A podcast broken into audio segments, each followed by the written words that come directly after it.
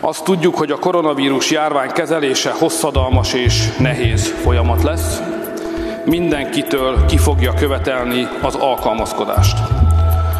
Tažení maďarských politiků proti šíření koronaviru vyvolává obavy o osud parlamentní demokracie v zemi. Poslanci by měli hlasovat o návrhu zákona, který prodlužuje prakticky na neurčito nouzový stav. V rámci něhož kabinet premiéra Viktora Orbána rozhoduje bez parlamentu pomocí dekretů. Vyžaduje situace v Maďarsku tak zásadní kroky? A jsou na místě obavy z autoritářské vlády? Je pondělí 30. března, tady je Lenka Kabrhelová a Vinohradská 12, spravodajský podcast Českého rozhlasu. Maďarská vláda žádá od parlamentu větší manévrovací prostor v boji proti pandemii nového koronaviru. Vládnout by měla pomocí dekretu bez parlamentu. Tamní opozice varuje před tím, že není jasné, jak dlouho chce kabinet mimořádné kompetence používat. Pokud budou poslanci souhlasit, maďarský premiér Viktor Orbán dostane do rukou zatím netušené pravomoci. V době nouzového stavu se podle návrhu zákona nebude scházet parlament a ovšem může může rozhodovat sama vláda pomocí dekretu. Premiér Orbán bude moct zrušit jakékoliv volby v čase nouzového stavu a je pouze na něm, kdy opatření odvolá. Maďarská opozice se především obává, že Orbán návrhu zákona zneužije pro další utužení svého postavení. Rakouský deník Der Standard se v komentáři dokonce ptá, jestli se Maďarsko stane první diktaturou uvnitř Evropské unie. Maďarsku, stejně jako na celém světě, řádí koronavirus samozřejmě a to je zpráva nikoli překvapující. Evžen Gál, hungarista z katedry středoevropských studií Filozofické fakulty Univerzity Karlovy. Akorát, když člověk na to kouká a dívá se a analyzuje, tak vidí, že což je ovšem taky přirozené po celém světě, že každá země řeší tento problém jiným způsobem nebo jinými způsoby. A v Maďarsku se tedy ten způsob ukázal být jaký? Já bych rád podotkl, že člověk by měl být velmi obezřetný, když se vyjadřuje k těmto problémům. Je samozřejmě přirozeným lidským přáním každého člověka by měl být, aby se řešil tento problém všude na světě, ať už je to v Rusku, Číně, v Česku, Americe, Austrálii nebo Maďarsku nebo Česku, všude prostě úspěšně a zdařile, pokud možno. Ovšem je taky přirozená vlastnost člověka, že ty kontexty, které znám, respektuje většinu předpisů, které tady platí, ale mnozí z nich samozřejmě a přirozeně mají určité výhrady třeba vůči českému systému řešení problémů. Rád bych, aby to vyznělo, že já to kritizuju, jsem Pražák už přes 40 let, tak se podřídím tomu, co je tady zvykem a co nařídila vláda. A chtěl bych podotknout, že tohle platí i Maďarsku. Maďarsko vyhlásilo kvůli koronaviru nouzový stav. Do odvolání budou zakázaná větší schromáždění a uzavřené univerzity. Maďarská vláda zakázala vstup cizincům z Itálie, Jižní Koreje, Iránu i Číny. V zemi platí taky zákaz venkovních akcí nad 500 účastníků. Na události vevnitř nesmí přijít víc než 100 lidí. Uzavřené budou taky školy. Maďarsko uzavře kvůli koronaviru své hranice pro všechny cizince, oznámil to premiér Viktor Orbán. Od dnešní půlnoci navíc začne platit zákaz všech akcí s výjimkou rodinných schromáždění. Uzavřou se taky kina a divadla. Restaurace a kavárny budou fungovat v omezeném režimu pouze do tří hodin odpoledne. Maďarsko už ve středu vyhlásilo stav nouze. Stejně tak jsou tam i kritické hlasy na různé kroky konkrétní nebo na absenci kroků například maďarské vlády. No a tady stojí za to zůstat v této česko-maďarské relaci, protože já momentálně taky nemohu být samozřejmě v Maďarsku, jinak hranice jsou zavřené, asi by mě tam ani nepustili. Takže jsem odkázán na to, co vidím v maďarské televizi, kterou sleduji denně, nebo co čtu na internetu a poslouchám v rozhlase a podobně. A přirozeně to vždycky srovnávám tím, co se děje tady v Česku. Tak v první řadě například bych podotkl, že v Maďarsku provládní tisk například ještě před vypuknutím koronaviru velmi hlasitě a energicky mluvilo o tom, že to je velká mediální bublina koronavirus. Prostě to patří někam mimo Evropu a že vlastně, kdyby média nebyla, tak pomalu ani neexistuje. To já si myslím, že to byl trošku rozdíl ve srovnání s Českem, i když by tady mohla být taková média, ale tam to bylo docela důležitý, protože zhruba 80% maďarského tisku je nějakým způsobem v rukou maďarské vlády.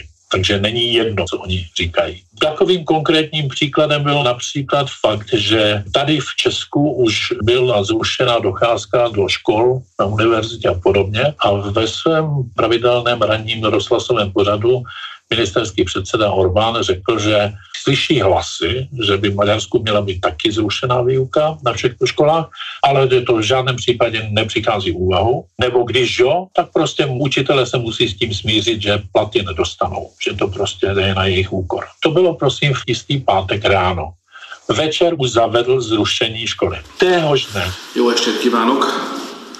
Ez a nap is hosszúra sikerült, most ért véget. To znamená, vidíme, jak velké zlomy se tam odehrávaly. Týden asi po té, co teda určité změny se v Maďarsku odehrály, se objevila snaha v té propagandě propojit tuto problematiku koronaviru s problematikou migrace. Že v Maďarsku vlastně zavlekli ten koronavirus cizinci, migranti, Nebylo to tak jednoznačně řešené, ale bylo naznačeno v souvislosti s tím, že mezi prvními pacienty, u kterých diagnostikovali koronavirus, byli dva iránští studenti. Už vládní média například zamlčela, že to jsou schopnosti studenti, kteří tam jsou na normálním pobytu vysokoškolském v rámci dohody, kterou maďarský premiér uzavřel s Iránem, s iránskou vládou dejme tomu tak po týdnu tohle taky jako ustoupilo do pozadí a do popředí se dostala ta problematika, jakým způsobem teda řešit tu situaci v Maďarsku. Magyarország határait a személyforgalom előtt lezárjuk.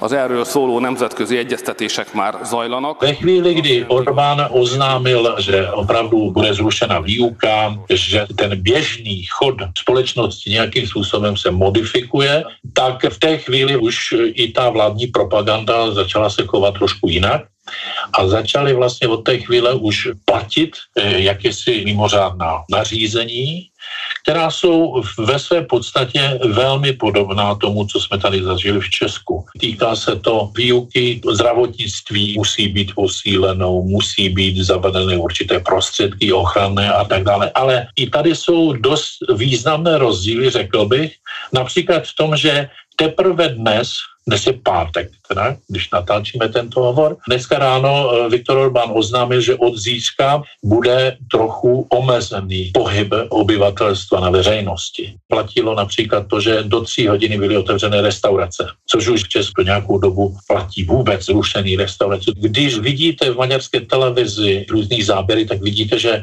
čím dál více si té roušky nosí, ale není to povinné. Dokonce ten štáb, který má kontrolu nad celým tím procesem, vystupuje před televizní veřejnost bez roušek, dokonce někdy mluví o tom, že to není třeba používat. To je podle mě dalším takovým výrazným rozdílem. Azt tudjuk, hogy a koronavírus járvány kezelése hosszadalmas és nehéz folyamat lesz mindenkitől ki fogja követelni az alkalmazkodást. Další významný moment je ten politický rozměr nebo politická dimenze toho problému. Česká veřejnost do jisté míry zná ty problémy, které jsou v Maďarsku kolem politiky Viktora Orbána, kterou někteří absolutně schvalují ve všech oblastech a někteří absolutně odmítají ta propast mezi těmi dvěma tábory je v Maďarsku opravdu velká. Někdy mám pocit, že to není možné ani nějakým způsobem sjednotit. Ten národ a Orbán je vynikající strateg politický,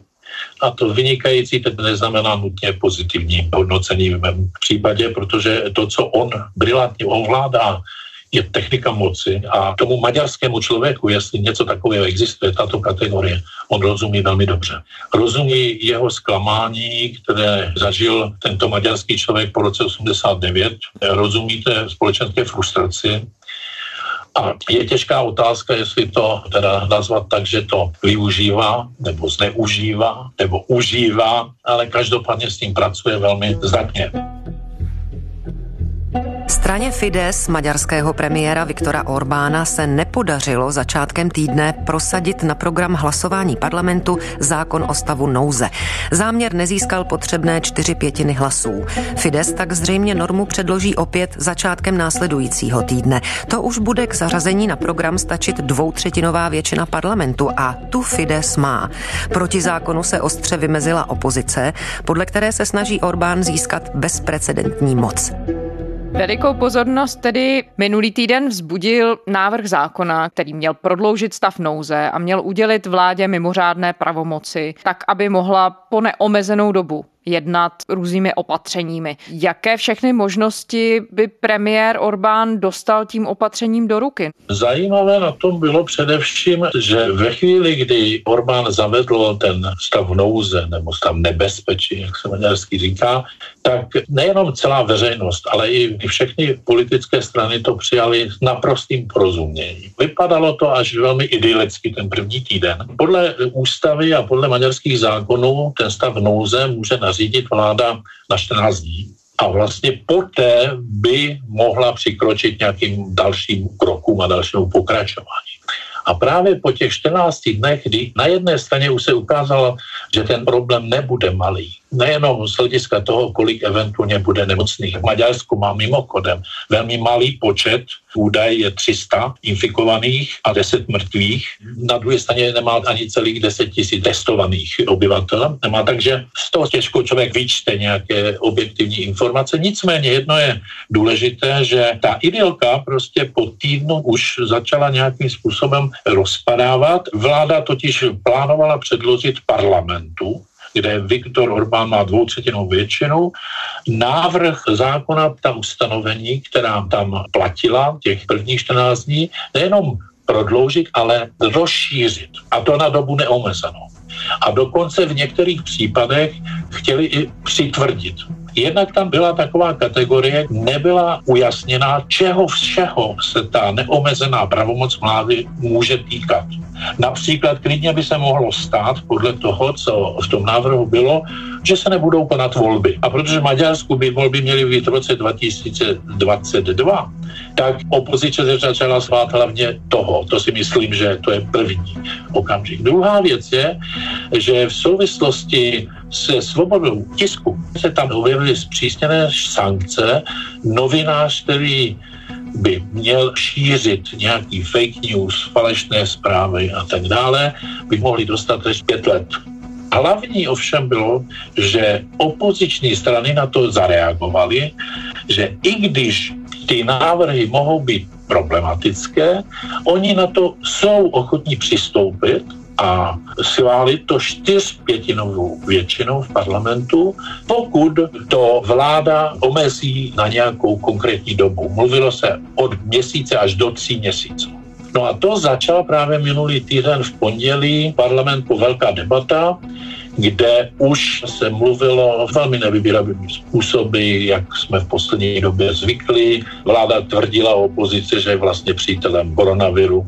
Dřív to tak nevypadalo, že sama šíří koronavir a marně se snažili přesvědčit, že vláda má všechny prostředky k tomu, aby bez dalších omezení jednala, pokračoval v tom, co započal že stačí to prodloužit, vlastně všechny ty restriktivní opatření. Vláda naopak říkala, že opozice brzdí celý ten proces a teď to bude mnohem těžší a že budou vlastně zodpovědní, budou-li umírat lidé v Maďarsku.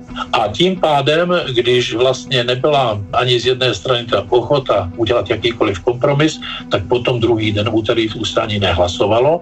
Vláda udělala to, že oznámila, že budou teda hledat jiné cesty. A je vidět, že vlastně aniž by cokoliv se přijal, všechno to, co bylo e, dosud v platnosti, prodloužili. A nejenom prodloužili, ale ukazuje nová nařízení Viktora Orbána, že vlastně i nové prvky tam jsou shodou okolností zrovna to omezení pohybu na veřejnosti. Že? Takže všechna ta ustanovení, která byla v tom vládním návrhu, ta nakonec platí přesto, že to neprošlo parlamentem tak, jak vláda původně chtěla. Přesně tak. To je právě zajímavé, že oni, ty parlamentní debaty hrozili tím, že najednou budeme muset otevřít hranice a najednou budou muset lidi do školy a musí otevřít restaurace a tak. A normálně už v odpoledním projevu hlavní hygienička vlastně oznámila, že hranice budou uzavřený, že restaurace nebudou déle otevřené. Takže v podstatě nic se neděje a klidně mohl dneska Viktor Orbán ohlásit, že bude i méně pohybu na veřejnosti. Takže z toho je vidět, že vlastně ta argumentace byla lichá.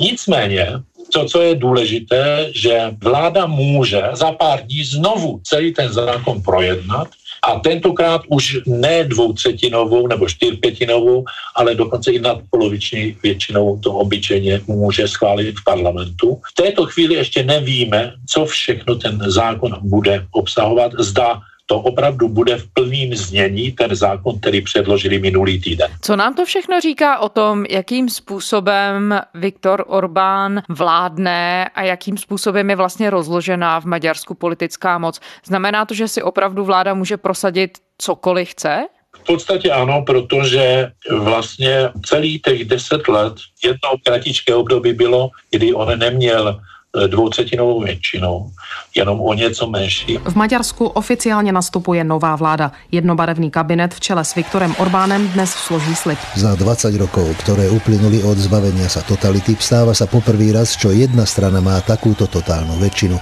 Fidesu sa to podarilo po 8 rokoch neúspešného vládnutia socialistov s liberálmi. Viktor Orbán v prejave na centrálnom námestí v Budapešti hovoril o svetovej rarite, čím narážal na mimoriadne širokú národnú jednotu, ktorú reprezentuje prezentuje svojim drvivým volebným víťazstvom Fides.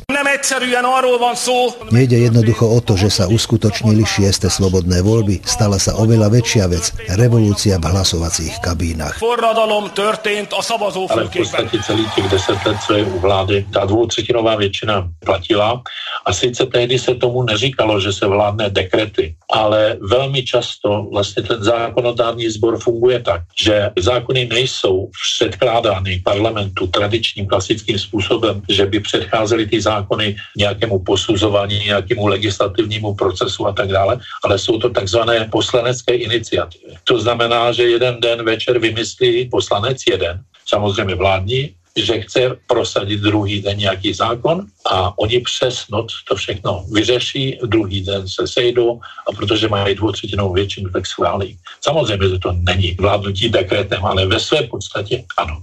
A celá řada takových zákonů v Maďarsku byla přijatá podobným způsobem. Já, co jsem slyšel včera v maďarském tisku, různé politology, které analyzují samozřejmě tu situaci, tak mluvili o tom, že v podstatě ta neomezená pravomoc může posloužit klidně tomu Orbánovi. Buď na jedné straně, že prostě pokud ty dopady koronaviru budou těžké, tak může nějakým způsobem oddálit volby. A nebo naopak, když se ukáže, že vláda to zvládne, tak může udělat předčasné volby. Například tuto neomezená pravomoc by umožnila i to, že ve chvíli, kdy prostě on může vlastně klidně může, kterýkoliv politik by na světě to mohl udělat, že vzhledem k tomu, že ty dopady koronaviru byly takové nebo makové, v té společnosti je třeba vytvořit novou smlouvu s voliči, s občany, že a zcela legitimně by mohl vlastně jako přijít tím, že ty volby udělá a tím pádem by vlastně tu svou moc prodloužil o další čtyři roky téměř automaticky. Takže to jsou takové obavy, které vlastně dneska člověk slyší a kdyby byla důvěra obyvatelstva jednoznačná v tu vládu, tak prosím, i tak bych měl určité výhrady, že nevím, jestli to opravdu se všemi detailmi odpovídá demokratickému státu, ale ve chvíli, kdy v Maďarsku v podstatě 30% hlasů maďarských voličů stačilo na to, aby on měl dvoutřetinovou většinu. Ten volební zákon je takový, že to umožňuje. A on v podstatě za těch deset let neudělal žádný významný gesto vůči opozici kde by aspoň v některých věcech ustoupil, dál najevo, že považuje i ty poslance, ty lidi, kteří vlastně volili tu opozici za nějakého partnera v té společnosti. A protože jeho zákonodárná práce vypadá tak, jak jsem to popisoval, tak opozice má, myslím si, že oprávněný strach z toho, jak to bude pokračovat. A co tomu všemu říká maďarská veřejnost? Maďarská veřejnost je, jak se říkal, velmi eh, rozpolcená, rozdělená. Na začátku vládní média tvrdili, že vlastně to je mediální humbuk, celý koronavirus. Teď vidíte úplně stejní lidi, jak tvrdí úplně jinak. Proč? Protože, jak by to řekl pan ministerský předseda, změnil názor. A najednou je to prostě všechno jiné. Čili tam není možné mluvit o nějakém kritickém názoru. Před necelým měsícem a půl ještě žádné globální oteplování, žádné klimatické hrozby pro maďarskou vládu neexistovaly. A helyzet úgy áll, hogy az előttünk álló éveket kémlelve okunk van az aggodalomra. A jednoho dne ničeho nic Orbán přestoupil před veřejnost a řekl, že to je vážná věc. Třeba se tomu věnovat. Maďarský premiér Viktor Orbán varoval před klimatickou krizí, demografickým poklesem i hrozícími ekonomickými problémy. Řekl to v dnešním poselství o stavu země. O dva roky chceme svetu ukázať obraz krajiny, ktorá je čistá. Zakážeme jednorázové plasty a umožníme vracanie sklenených a kovových fliaž. Ochránime naše rieky od odpadu zo zahraničia. A od té chvíle lidé, kteří předtím ještě o 106 mluvili v maďarských médiích o tom, že žádné globální oteplování neexistuje, tak začali tvrdit, že je. Takže premiér si prostě vytvořil opravdu dominantní pozici za ty roky. Přesně tak. Je vidět, že ani deset let vládnutí této vlády nestačilo na to, aby významná část jeho voličů začal pochybovat o jeho vládnutí, o jeho taktice.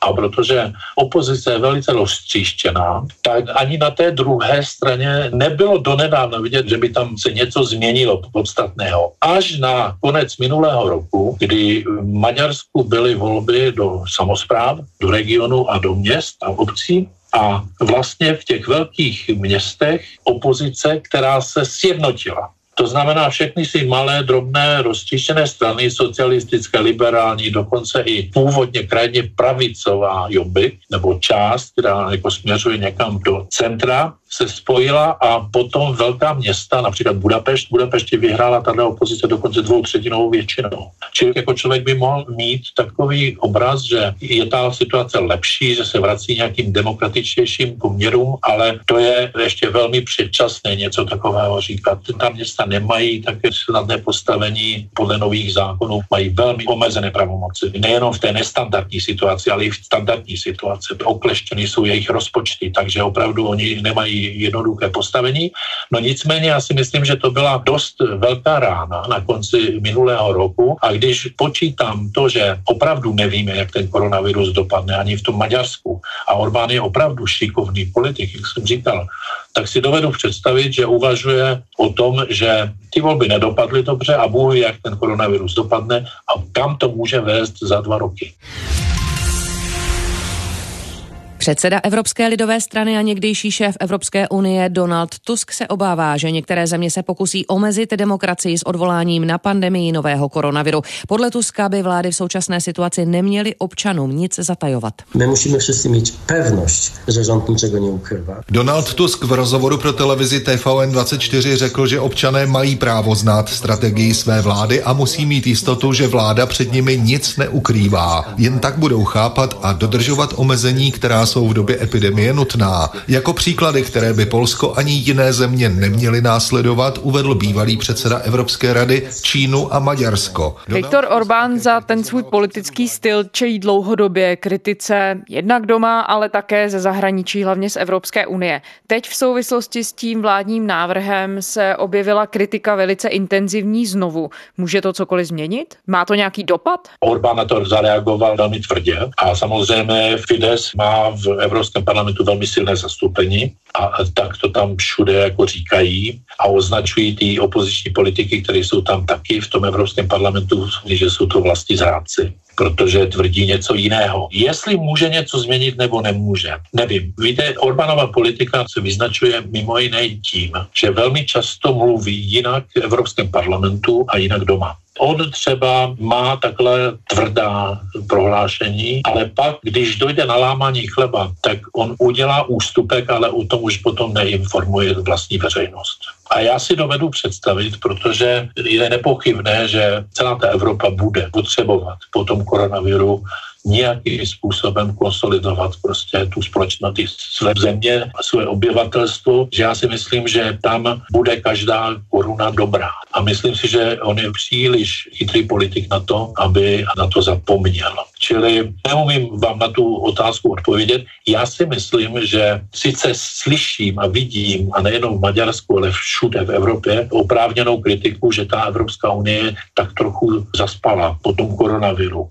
Ale myslím si, že Maďarsku podpora té Evropské unie mezi obyvatelstvem je dosud velmi velká. Dokonce bych řekl, že větší než v Česku. Takže myslím si, že k tomu nedojde, že by nějakým způsobem ze strany Maďarska to znamenalo nějaké úvahy o vystoupení z Evropy. Když jste mluvil o té části veřejnosti, která je nakloněná opozici a která se nějakým způsobem bouří teď proti těm opatřením, a jak to bere maďarská společnost jako taková? Zaktivizoval ten koronavirus třeba nějakou část společnosti, anebo lidé naslouchají premiérovi tak, jako mu naslouchají za jiných dob? To je velice zajímavé, že ačkoliv Orbán je jedním z největších bojovníků v úvozovkách proti civilní společnosti. Za vším vidí George Šoroše a jeho občanské iniciativy, ale tady právě se ukazuje, jak je důležitá ta občanská společnost v Maďarsku. Jak bych to řekl, já rozumím tomu, že nejsou roušky, nejsou různé medicínské prostředky k dispozici. Dneska na trhu je to velmi nesnadná záležitost,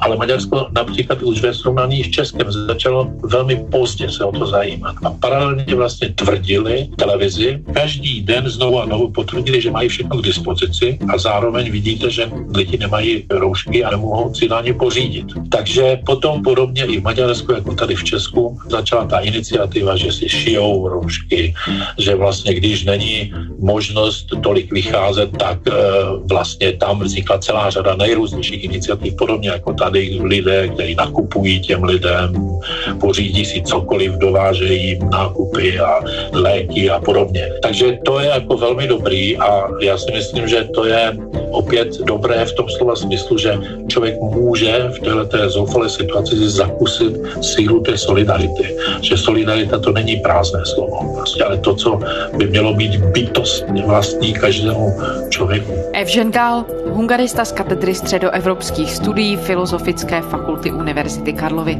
Děkujeme. Já taky děkuju. A to je z pondělní Vinohradské 12 vše. Pište nám, naše adresa je vinohradská12 zavináč rozhlas.cz.